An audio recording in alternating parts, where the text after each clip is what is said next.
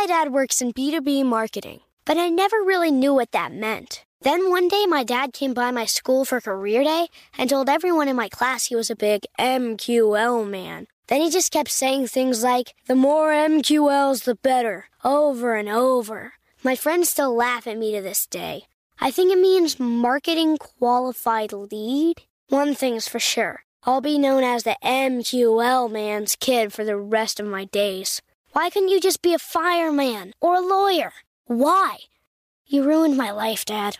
Not everyone gets B2B, but LinkedIn has the people who do. And with ads on LinkedIn, you'll be able to reach people based on job title, industry, likelihood to buy, and more. Start converting your B2B audience into high quality leads today. We'll even give you a $100 credit on your next ad campaign. Go to linkedin.com slash customer to claim your credit. That's linkedin.com slash customer. Terms and conditions apply. LinkedIn, the place to be, to be. Welcome to Before Breakfast, a production of iHeartRadio.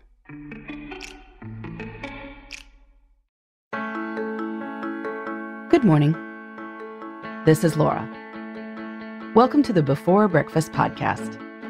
Today's tip is that you probably don't need more time in order to do the things you want to do. Instead of looking for more time, change up how you're spending your time now. You might be surprised at what can fit.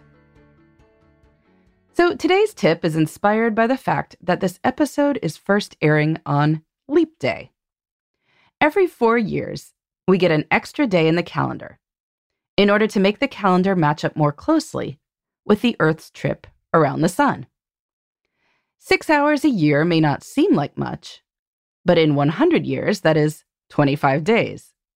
And in 400 years, the seasons would be completely shifted. So, smart move, calendar authorities. In any case, every four years, after I pause to note this astronomical wisdom, I also have a different thought, which is that I have lost track of how many folks have expressed the wish for more time. If only I had an extra hour in the day. Well, if you are awake for 16 hours on leap day, that is the equivalent of scoring an extra hour in the day for more than half of a month. Your wish is granted for a little over two weeks. But do people do anything amazing with late February or early March as a result?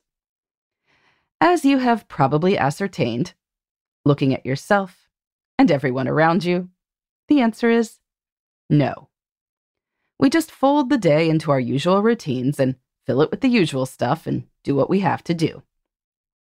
What people mean when they say they wish they had an extra hour in the day is an extra hour that is both discretionary, no boss, no family responsibilities, and that involves a high level of energy, and to be honest, shows us at our best. During that extra hour in the day, we are not going to watch videos on TikTok. Oh no. During that hour, we are reading quality literature, or writing a novel, or meditating, or completing those personal projects that we keep claiming we really want to do. I am not sure I can make anyone be their best self. But if you do want more discretionary time, then there are probably ways to get it. If you have some paid time off at work, or even unpaid time if you've got savings, then maybe you can build that into your work calendar and spend a day while the kids are at school doing whatever you want. If you spend a lot of your non work time on family responsibilities, then maybe you can take a little break from this on occasion. Trade off a Saturday each month with your partner. So each of you gets a full day for solo pursuits. Or swap with a friend or relative to achieve the same thing. Or maybe the time could appear other places. These days, on Tuesday and Thursday mornings, my big kids are out of the house with my husband around 7 o'clock. My little guys often aren't up until close to 8. I could use this time to work, but often I don't. I sit with my coffee and enjoy looking out the window during this quiet morning time. I read what I feel like reading. None of this requires extra time. It requires using the time that we have. Getting an extra day in the year does not, by itself, change much for most people. Time is about choices. So, if you'd like to spend time differently, figure that out and make it happen. In the meantime, this is Laura. Thanks for listening. And here's to making the most of our time.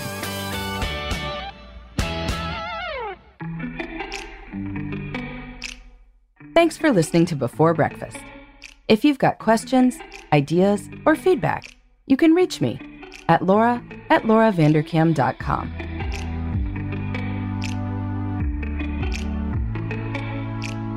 Before Breakfast is a production of iHeartMedia. For more podcasts from iHeartMedia, please visit the iHeartRadio app, Apple Podcasts, or wherever you listen to your favorite shows.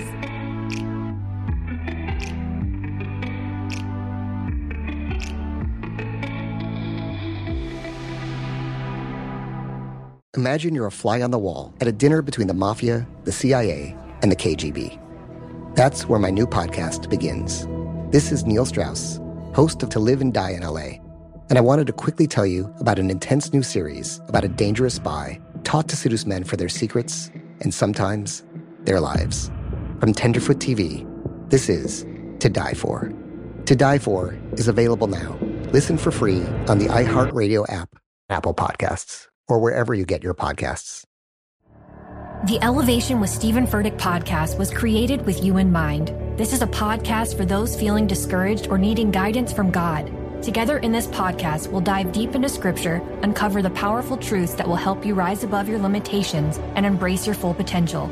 We're here to equip you with the tools you need to conquer life's challenges. Listen to Elevation with Stephen Furtick every Sunday and Friday on the iHeartRadio app, Apple Podcasts, or wherever you get your podcasts.